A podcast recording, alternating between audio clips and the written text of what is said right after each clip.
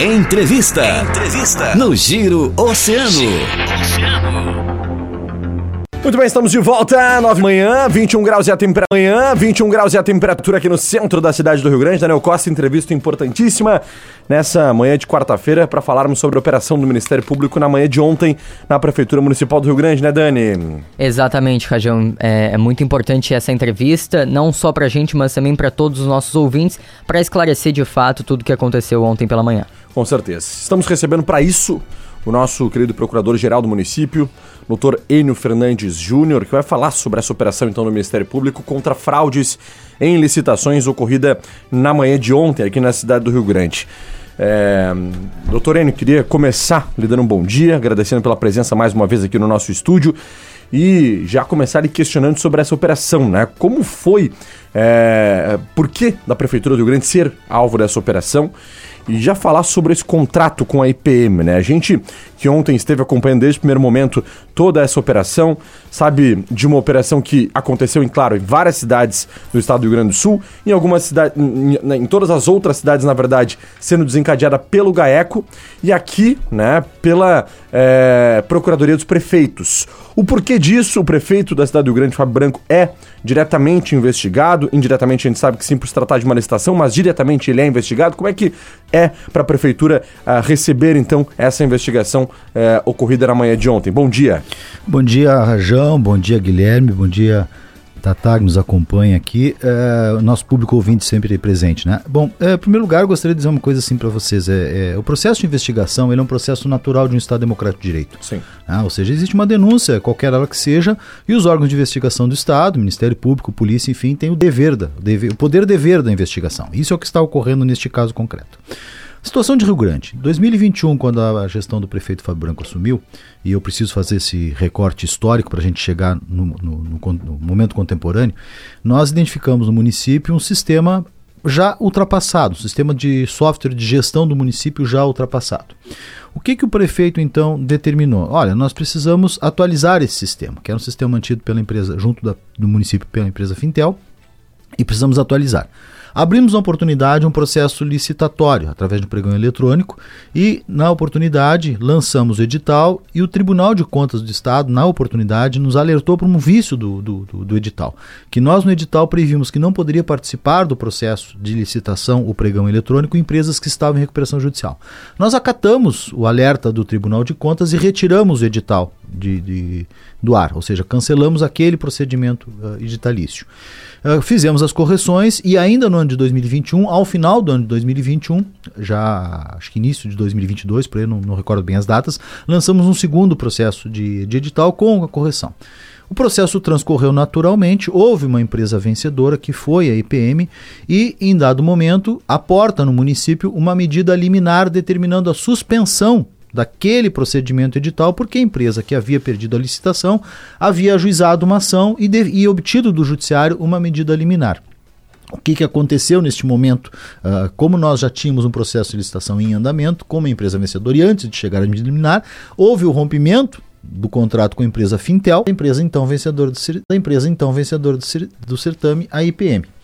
Com o aporte desta liminar, você imagina a seguinte situação: diz, olha, existe uma empresa contratada que não pode executar o serviço. Uhum. O que que tu faz? Tu tem o sistema anterior que também já não existe mais. Fomos ao Tribunal de Justiça do Estado do Rio Grande do Sul uhum. e alertamos o desembargador. Desembargador, para uma analogia bem rasa, bem tosca, o senhor está tirando do Tribunal de Justiça o sistema EPROC. Imagine trabalhar assim. É assim que vai acontecer com o município. Se nós não mantivermos essa contratação com a empresa IPM, ainda que em caráter emergencial, nós não vamos ter possibilidade de fazer a máquina administrativa funcionar. Não se paga credor, não se paga folha de pagamento, não se faz nada, porque não tem sistema correto?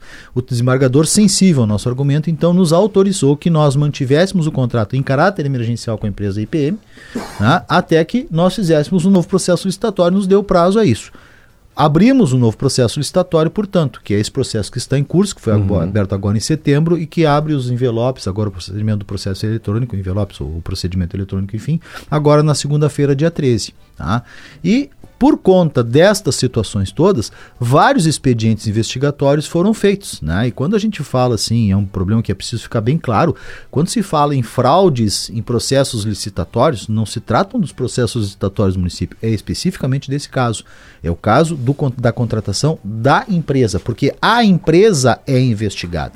E é investigada por quê? E não só em Rio Grande, é investigada porque ela é uma empresa que vem em todos os certames licitatórios ganhando os processos licitatórios porque ela tem o menor preço operacional.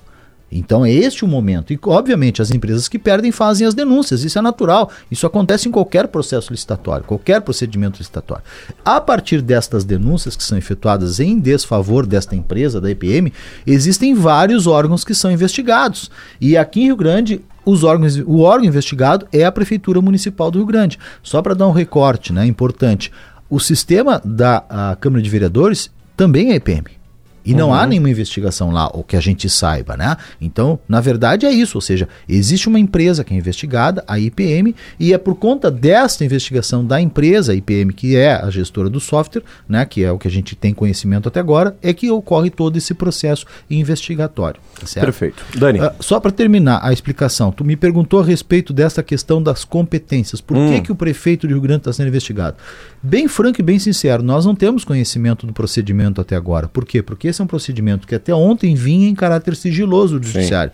Nós pedimos habilitação enquanto município no processo ontem ainda não foi deferido pelo juiz porque o processo físico ainda está em carga com o Ministério Público. Então nós não sabemos quem são os agentes investigados. Nós supomos que são as pessoas envolvidas no processo licitatório, ou seja, o gestor que, de contratos, que no caso é o secretário da gestão administrativa, daqui a pouco alguém do, tribu, do, do, do da, técnica de, da técnica de informática do município e possivelmente o prefeito, porque ele, ao fim e ao cabo, é o gestor máximo do município. Uhum. Né? Mas os processos investigatórios, eles são normais. Não esqueçamos que nós tivemos há pouco tempo atrás a operação do Ministério Público aqui em Rio Grande também para apurar a contratação da UPA da Junção e outros tantos procedimentos. Isso é natural, o processo investigatório é natural. Né? E o processo investigatório da UPA da junção é da gestão anterior, porque a junção está licitada no processo anterior.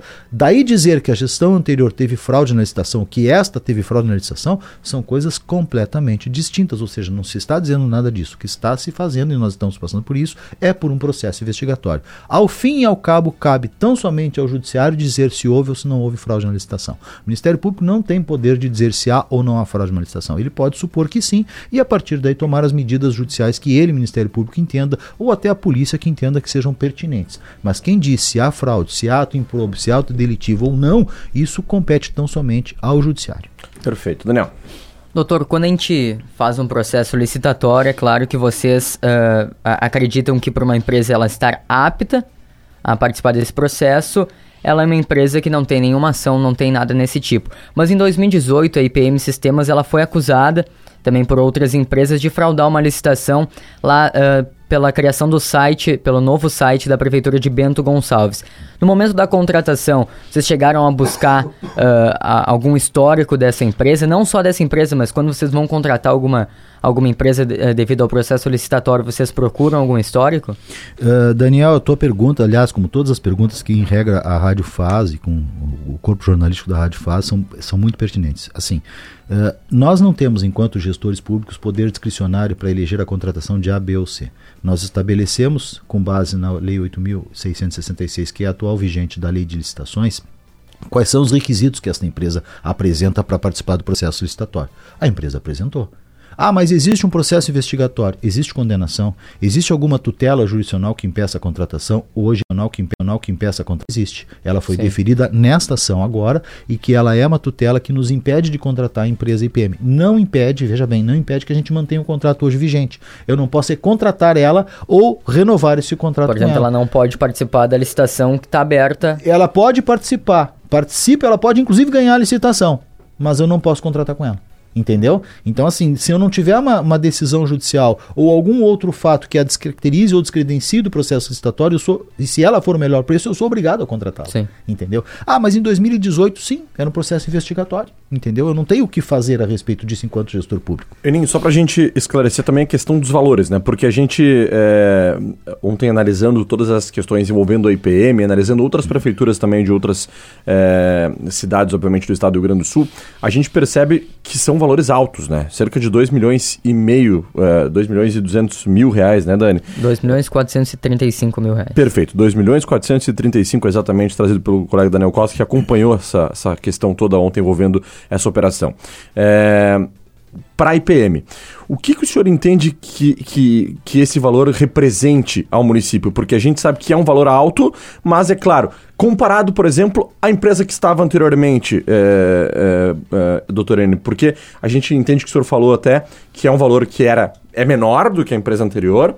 Isso representa uma redução então de custo para a prefeitura municipal do Rio Grande e por isso houve então essa licitação e mesmo em contrato emergencial foi feita uma escolha pelo valor menor, é isso? Sim, até porque nós não temos opção de fazer diferente. A empresa que preenche os requisitos do edital e uhum. apresenta o valor menor, a gente tem a obrigação de contratar. Isso mesmo em contrato emergencial? Sim, qualquer tipo de situação, tá. entendeu? Eu não tenho como contratar, eu não tenho como preterir aquela que tem o preço menor sob pena de eu ter que justificar por que, eu estou preterindo aquela uhum. empresa. Então eu tenho, obviamente, dentro de um processo estatório, eu tenho balizas, o máximo e o mínimo. Olha, os valores têm que estar dentro dessa casa. Todo aquele que se aproximar mais do mínimo, aquele vai ser em tese o, pro, o vencedor Sim. do processo estatório. Sob pena de não, não o Tribunal de Justiça, mas o Tribunal de Contas chamar o prefeito, senta aqui do meu lado, me explica por que tu contratou essa empresa. Entendeu? E eu te digo, falando sinceramente, assim, eu, tô sabendo desses valores agora, porque eu, eu, na Procuradoria não tenho acesso a esses contratos depois de firmados. Uhum. Na Procuradoria a gente vê a formalidade regular do processo licitatório. Agora, o mérito em si, isso cabe então ao gestor de contratos, tá? Então eu não tenho conhecimento destes valores assim. Tá? E, e assim, Rajão, tudo que a gente fala em termos de gestão pública, os valores são estratosféricos, sabe? Então, acho que a gente. Ah, é 2, 3, 4, 5, 10 milhões. Em termos de gestão pública, qualquer coisa é acima de um milhão, por incrível que pareça. São valores sempre estratosféricos. Né? Então, Sim. eu não sei se isso é caro, se é barato em termos de gestão. Não, não tenho conhecimento. Perfeito. Tá? E, doutor Erin, para a gente uh, se encaminhar para o encerramento da entrevista, vocês pediram, então, para observar como está essa investigação, porque ela ainda está em sigilo. Uhum. Queria saber quais, são os, quais seriam os próximos passos dessa investigação? Assim, Dani, nós já vemos acompanhando essa situação há, há bastante tempo. Por quê? Porque o Tribunal de Contas do Estado do Rio Grande do Sul, né, ele vem acompanhando todo o expediente desta, desta licitação desde que ela foi lançada em 2021. Uhum. Então nós temos acompanhamento e temos relatórios prestados ao Tribunal de Contas, inclusive ao próprio Ministério Público que investiga isso, e evidentemente a gente quer ir para dentro do processo, até por uma determinação do prefeito Fábio Branco, para contribuir com o processo investigatório enquanto município do Rio Grande, ou seja, que a gente quer de fato. Nós, não, nós estamos muito tranquilos com referência à lisura do processo internamente no, na administração municipal. Isso nós temos muita tranquilidade. Nós fomos extremamente cuidadosos com todo o procedimento, como é o nosso hábito de agir. Agora, pode ter algum problema?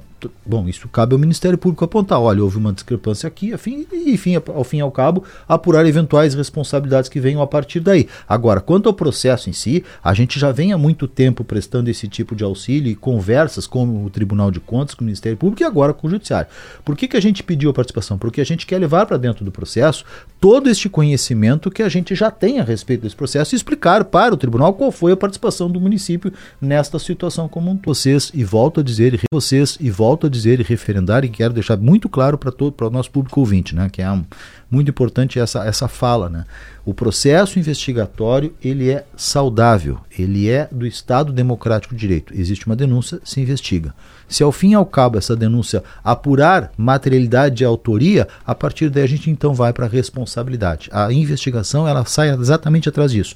Eventual materialidade de conduta delitiva ou conduta ilícita e autoria dessa conduta delitiva e ilícita. É nesse estágio que a gente está.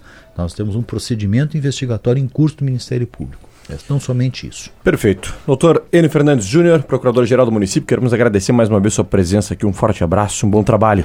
Guilherme, muito obrigado, muito obrigado pelo espaço, desse importante espaço que vocês têm com toda a comunidade, para que a gente possa então trazer para os nossos ouvintes, né, os nossos munícipes, a fala do município a respeito disso. Tá? Nós estamos contribuindo e esperando que esse procedimento chegue ao fim a bom termo para toda a coletividade. Com certeza. Muito obrigado. Valeu. Para a Vila Siqueira, o saboroso almoço do cassino, buffet por quilo marmitas no delivery, aberto de terça a domingo a partir das 11h30. Restaurante Vila Siqueira, na entrada do cassino, Rua São Leopoldo 400, entregas 3236-3670.